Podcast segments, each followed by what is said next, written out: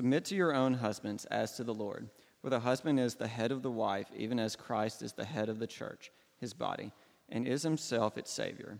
Now, as the church submits to Christ, so also wives should submit in everything to their husbands. Husbands, love your wives, as Christ loved the church and gave himself up for her, that he might sanctify her, having cleansed her by the washing out of water with the word, so that he might present the church to himself in splendor without spot or wrinkle or any such thing, that she might be holy and without blemish. In the same way, husbands should love their wives as their own bodies. He who loves his own flesh, but nourishes and cherishes it, just as Christ does the church, because we are members of his body. Therefore, a man shall leave his father and mother and hold fast to his wife, and the two shall become one flesh. This mystery is profound, and I am saying that it refers to Christ and the church. However, let each one of you love his wife as himself, and let the wife see that she respects her husband. These are the words of our Lord. Well, it was, um, you know, Shakespeare who said, All the world is a stage, and men and women are but actors on it. I want to build our entire lesson tonight off of this simple premise that I think that's exactly right. Uh, there's a word that when James got to tonight while he was reading, your, your ear should have perked up because we've been hearing it over and over and over again in the book of Ephesians. And it's that word mystery. In other words, he talks about mystery being the very thing that describes marriage the best. But we've heard that word before. In other words, Paul has been saying that there is another mystery which is the secret plan that God has put into effect from before the foundations of the earth. That God is doing something in the world. There is method to his madness, he's trying to say. And the idea of the mystery is, is that God is reuniting everything in the universe that's been split apart because of the rebellion of God's people. Does that make sense? And what I've been trying to say over and over again is that the most conspicuous place where that healing, that reuniting is taking place is in the church. The strangest of things that we call the church. Yes, that place with the steeple on top where people go on Sunday mornings and where your parents made you go when you were little. God said, Look inside that place and you'll see where I am working the most vividly to work out this mystery. Ah, but we find out tonight that there's actually a second place where God is also very conspicuously working out this plan. And you know what it is? It's in marriage. And so tonight we have to take a look at the way the Bible looks at marriage. Paul is actually going to go so far as to say that you really can't understand what marriage is without looking at the doctrine of the church. And you won't understand what God wants to do with the church until you understand your own marriages. Did you catch that? The two of them are always working together. And to be honest with you, I think this is one of the most interesting parts of the Bible's teaching on this. Because the Bible is saying that when you go about and do things in life that the rest of the world might look back and say are mundane, like getting married, I'm going to go get married. Everybody gets married, right? We got to find somebody that'll live with me for forever, death us do part, that whole thing. The world looks at that and says, huh, two people getting married. It's just a ceremony. But God looks and says, no, no, no, no. You've got to understand that when you engage in this institution that I have created for you, you're doing something so much more than just engaging in human tradition. You are putting on display, you are making an exhibit to the rest of the world about what I'm doing in the world. Did you catch that? God wants for our marriages to be the very thing that displays to the world what God is up to with the world. That means it's a big deal. our marriages are huge in that sense. In other words, for the Christian, his life is an exhibit. His life is not a string of mundane, bored experiences. His life is literally an exhibit. It's almost like a play. A play that you're putting on for the rest of the cosmos to see and to understand and to glorify what God is doing. All the world is a stage, and you and I are but actors on it. Marriage is a living drama, according to the Bible, that Christians put on for the world to show what their God thinks of them. That's what marriage is its nugget. And I'll be honest with you, this is so far away from a secular view of marriage that we've got to start to unpack it. And some of the things that James read, I can imagine, were immediately offensive to you, but we're going to dive into them. First, I want to look at three things tonight, as, to, as per usual.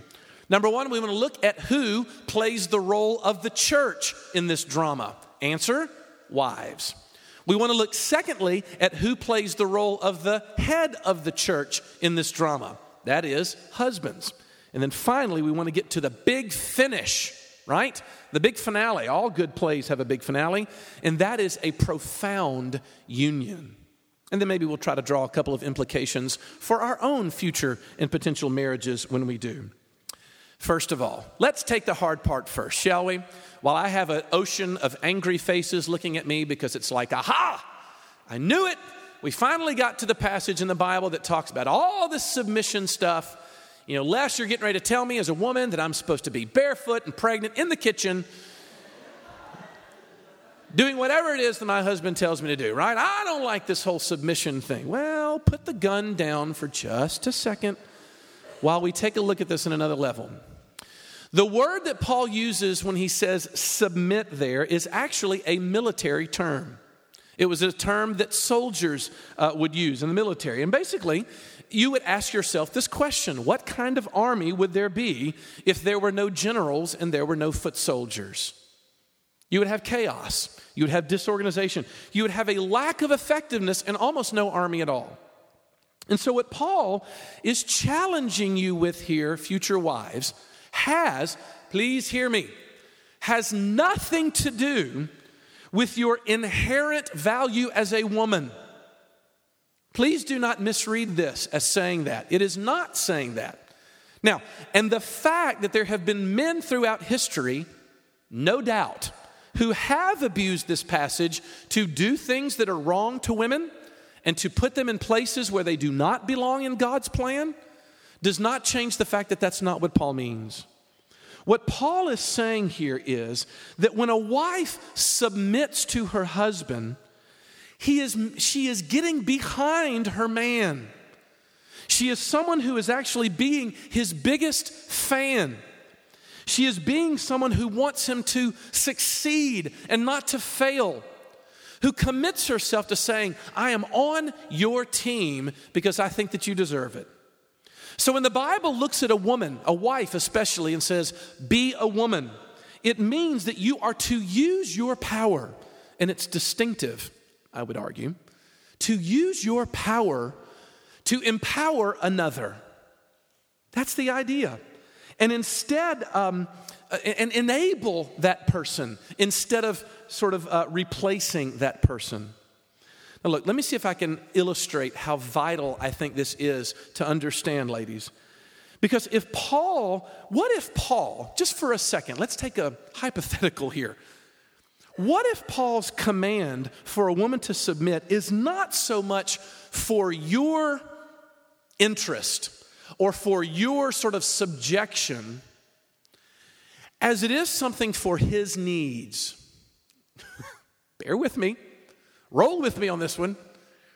What if Paul is saying something and requesting something of you that can only be done by empowering someone else? In other words, something in man that needs that.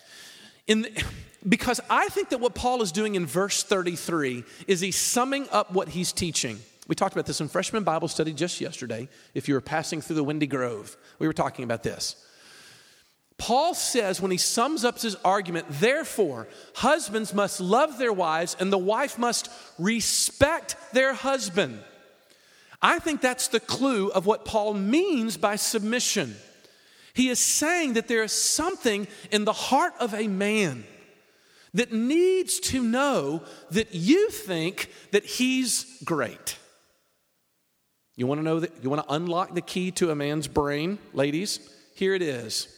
He longs to know that he's significant. He longs to know that he is making a mark on the world that matters. He longs to know that the things that he engages in as a man are, are changing things. There's significance in what he does. And so Paul is looking and saying, I need you to show respect to him so that you can unleash potentialities in him that he otherwise has no idea he's capable of. A man is woefully incomplete without someone who is cheering him on because he is built for that significance. Inside his heart is a desire to make that mark. Some of you have read these things. A number of years ago, there's a very popular book by um, John Eldredge called Wild at Heart.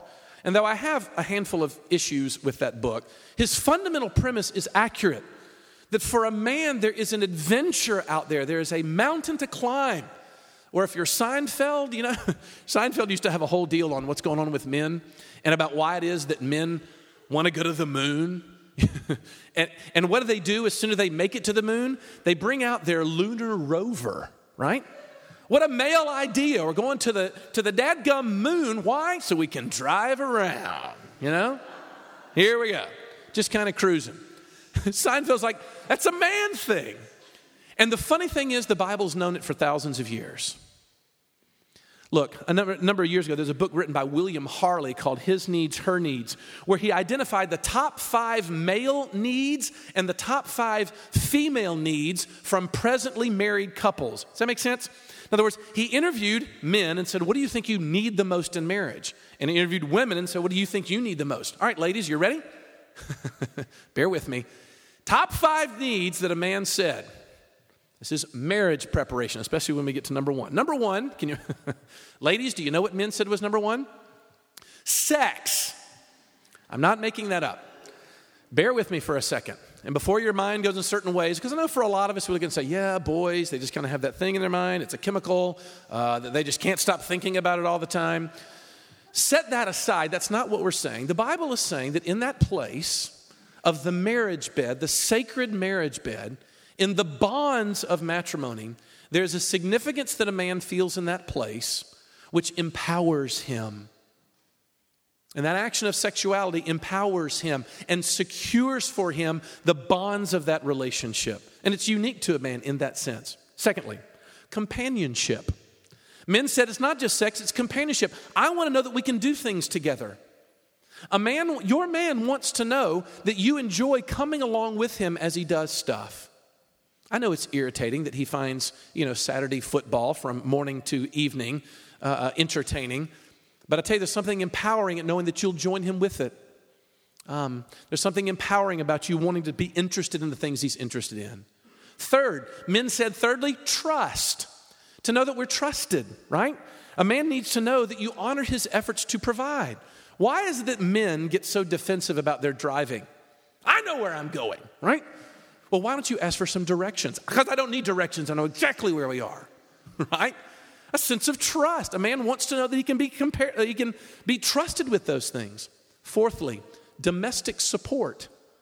Men constantly looked and said, Every time I go out into the world to deal with men, it's a contest. You do realize this, don't you?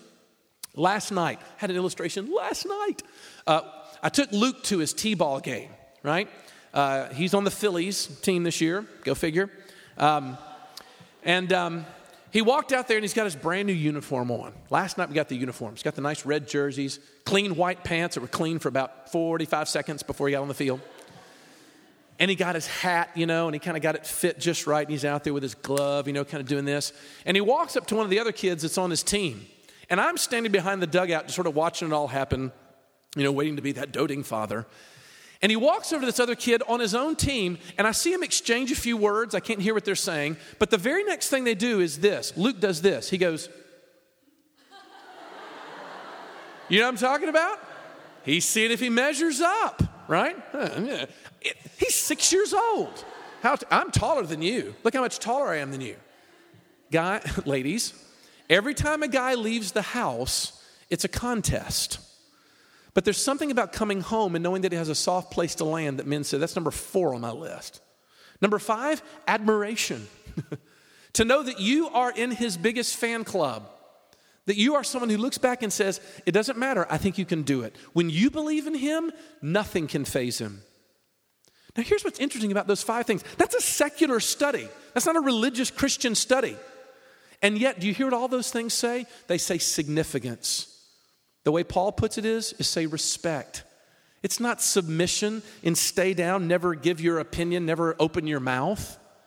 It's a sense of empowering to say, I want to release things in him that he has of potential energy that otherwise he couldn't without me.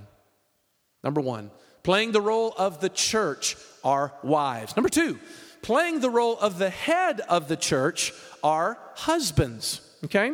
Look, verse 25 gives us the man's role in this play, and that is Christ. The main way in which you're going to carry out your role, gentlemen, to women, is by loving them. Now, if you don't mind, for a moment, will you set aside the sappy, smarmy definitions that you have of love, where a man's like, Well, sure, I love her. I told her when we got married. Yeah, I love her. We're not talking about whether you said it or whether or not you feel it. Love in the Bible is very particularly defined in that verse in this way just as Christ loved the church and what? Underline it, gentlemen, because it's your assignment. Gave himself up. That's it. You want to love your woman? you want to actually love her in the way in which she's supposed to be loved? She wants for you to give yourself up. In other words, when the Bible tells a man to be a man, it's saying that you've got to go be like Jesus. What did Jesus do for the church? He died for the church, he loves the church, and he sacrificed for the church. He set his glory aside, taking on the form of a servant and submitting himself to her in loving her in that way. Look, and all I'm saying is, is this has the total effect of creating a cleansing and a cherishing of a woman. That's what Paul says there. To cherish means that you have the ability, gentlemen, to reorient that woman's self image. Because to the degree that you are built to need that respect from a woman, she is built to need your self sacrifice. Did you catch that? She is wired not so much as someone who wants to go out into the world and sort of make their mark and establish their significance, even though that's there. But she's much more of an inward creature in that she longs to draw people in to meaningful, nurturing connections. And the Bible says that when you love her in that way, by giving up your stuff, you can actually take the very foundations of her self image and change them. Gentlemen, this is a huge deal. If she gets the sense that she is valued by you, only then will she recover from Ole Miss. Gentlemen, please understand something. Every single day on this campus, when she wakes up in the morning on her dorm floor, and when she walks out of the door of her uh, of, uh, to class, Every woman on this campus knows that her value is determined by her looks. It is the female narrative on this campus, period. And she has scars from those looks that she's received, gentlemen. Scars of the heart that can only be healed by a cherishing, by cherishing her in the way in which Jesus cherishes the church. You've got to get a vision for this. Look, in other words, what if the reason why Paul is commanding this is because there's something fundamental to a woman's nature that needs that love? That a woman needs to be granted the space to do what she does best, and that is to nurture and to protect. A woman's instincts are towards beauty and tenderness, the grant of security. So, so, so much so, listen to Harley's top five female needs. All right? The ladies were busy scratching down their five. Gentlemen, why don't you copy down your five? And you think about these things, right? Don't You think about it for once. Number one, affection. She says affection. In other words, she needs to be made to feel that she is special, that she is valued. Gentlemen, you always protect the things that you value the most. You know where those things are of value at all times. You know where you parked your car. You know exactly where your golf clubs are if you're into that kind of thing. You know exactly what level you're on in your latest PlayStation game or Xbox game. The things that are precious to you, you keep up with. And a woman says, That's the first thing I need is that kind of affection. Number two, conversation. conversation. She needs to know that she is important enough to you to let you in on your inner life. And I realize that for many of you, your inner life is either complex or void.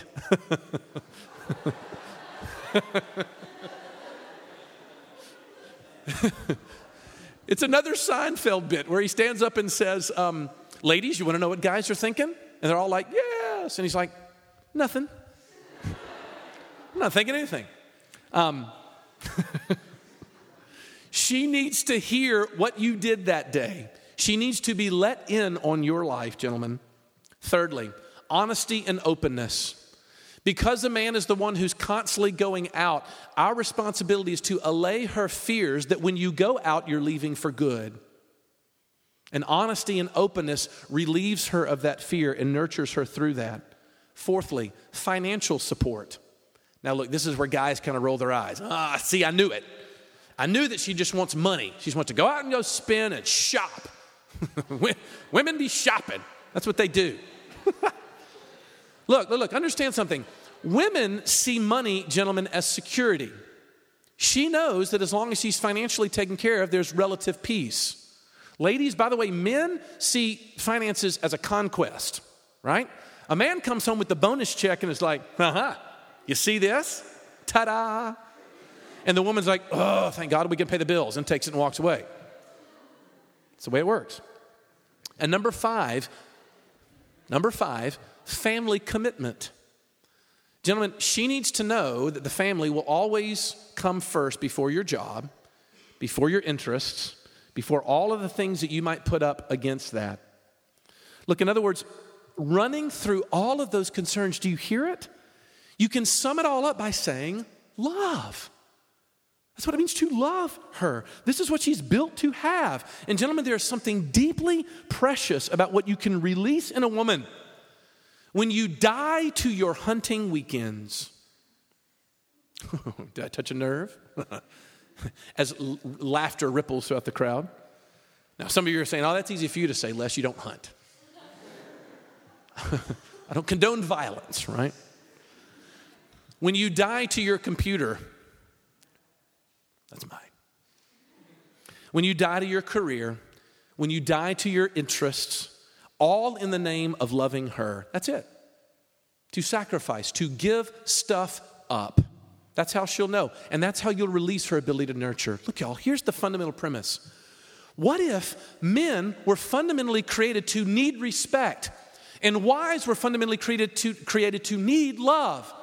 But Paul knows that because we're sinful creatures, that will not be natural to us.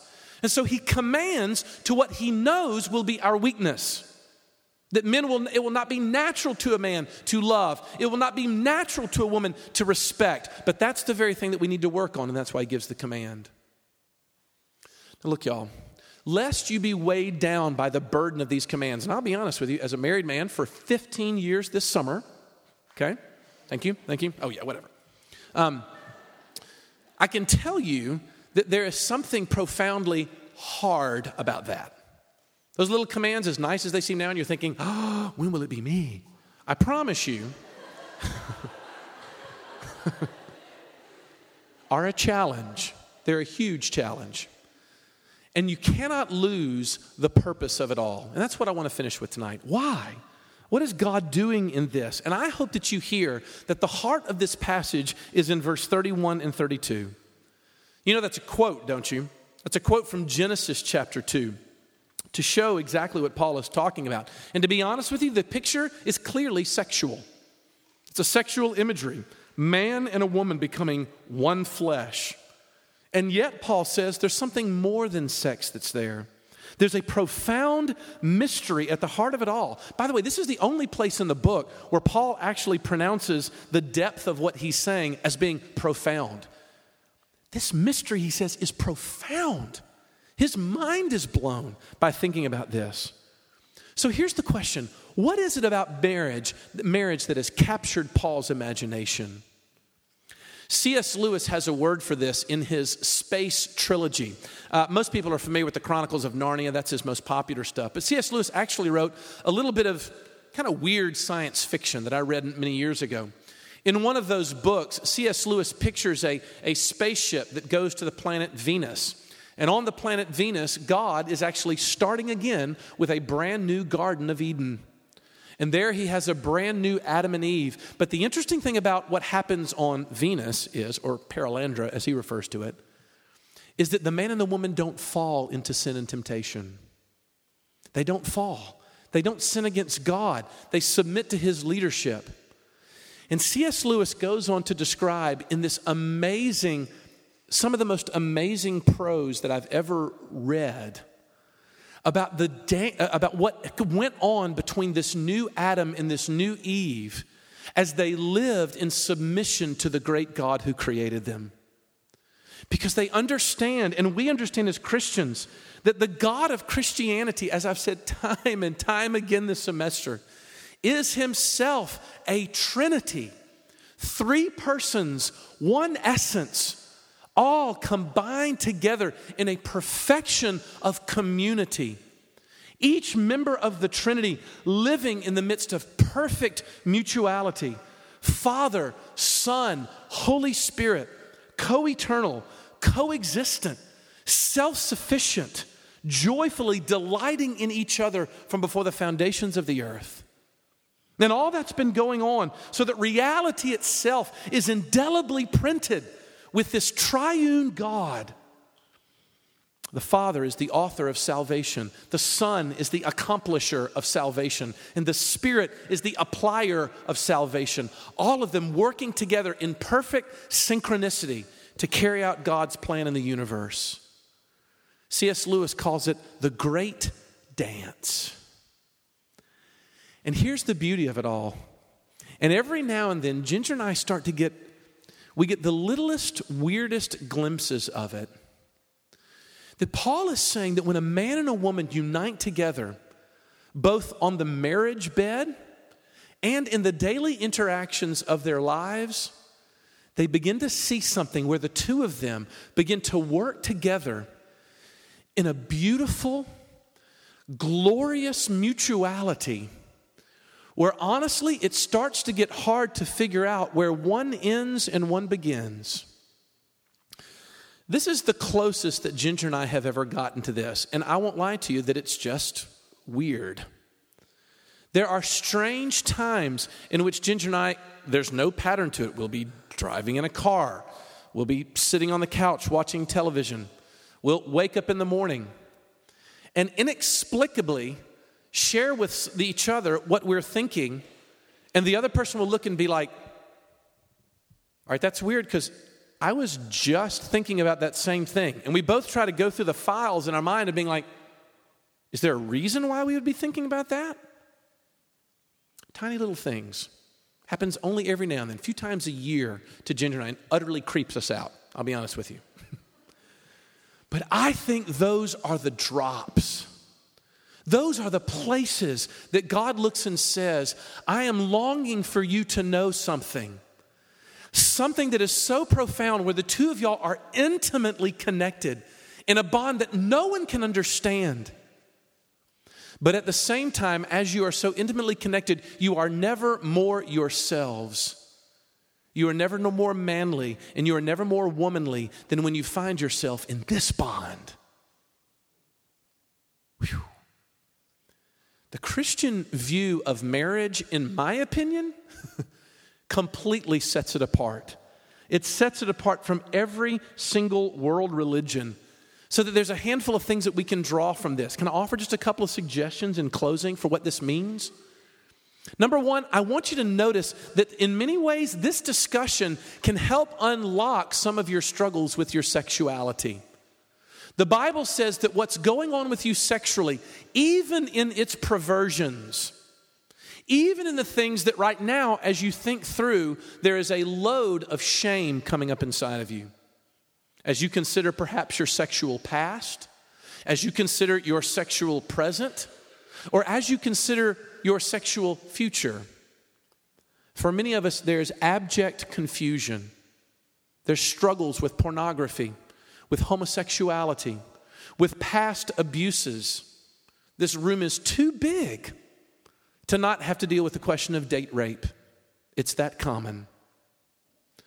when we come to look and to delve into what is going on with us sexually, like we said last week, the Bible says there are core commitments of who you are as a man and who you are as a woman that are undergirding those things. And instead of simply confessing the thing in itself and begging God for either forgiveness or relief, it may be that we need to go deeper than that and ask harder, ask harder questions. That's my first point. Second application is this What then is the function of Christian marriage? The reason why God creates marriage is so that when our little children come along and they are born and they begin to live in this world and they're playing with their friends, and their friends approach them and, t- and, and say, Tell me about this Christianity that you follow. Tell me about this God that you worship. Paul is saying that what he would like for our children to say is, is to say, Well, I'm not sure, but you know what? I want you to go watch how my dad loves my mom. And I want you to go watch how my mom loves my dad. Because there's something there that God tells me I can look at and see how He feels about me. Whew. He said in a bath of guilt. Look, y'all, there's something beautiful in what God has created in marriage. And this is my final sort of point of application. I have to be honest with you, nothing comes close to this. There is no world religion that comes close to this high a view of marriage. Honestly, people get married for all kinds of reasons economic advancement. I married well, right? utilitarian concerns. Well, I need a wife to kind of help get me on the right track. There's all kinds of reasons, but nowhere except in Christianity, except in the face of Jesus, do you see something as high as this. That God says, if you want to know what it is that I have won in my son Jesus with you, let me give you marriage. It's kind of like this, but only better. See that. I don't think there could be a better invitation than that. Let's pray. Lord Jesus, there are multiple issues with this. Father, for most of the people here in this room, they're not married. And we struggle to sort of grasp at what you mean and what you have built into this. Many of us have false views of marriage, many of us have trumped up views of marriage. Many of us have incredibly cynical views of marriage. And so, Lord Jesus, we are asking that you would give us the grace of taking the best of our thoughts, the most biblical of our thoughts, and training them towards you so that we can see the, the, if nothing else the mere anticipation that we have to be united to someone meaningfully in that way and translate them into your face so that we might see joy in you as well. Father, if maybe tonight we could catch that vision, we would walk away from this place transformed. And so, would you do that in us? Would you change us for the fact that we considered your word and the beauty of marriage? For we ask it all in Jesus' name. Amen.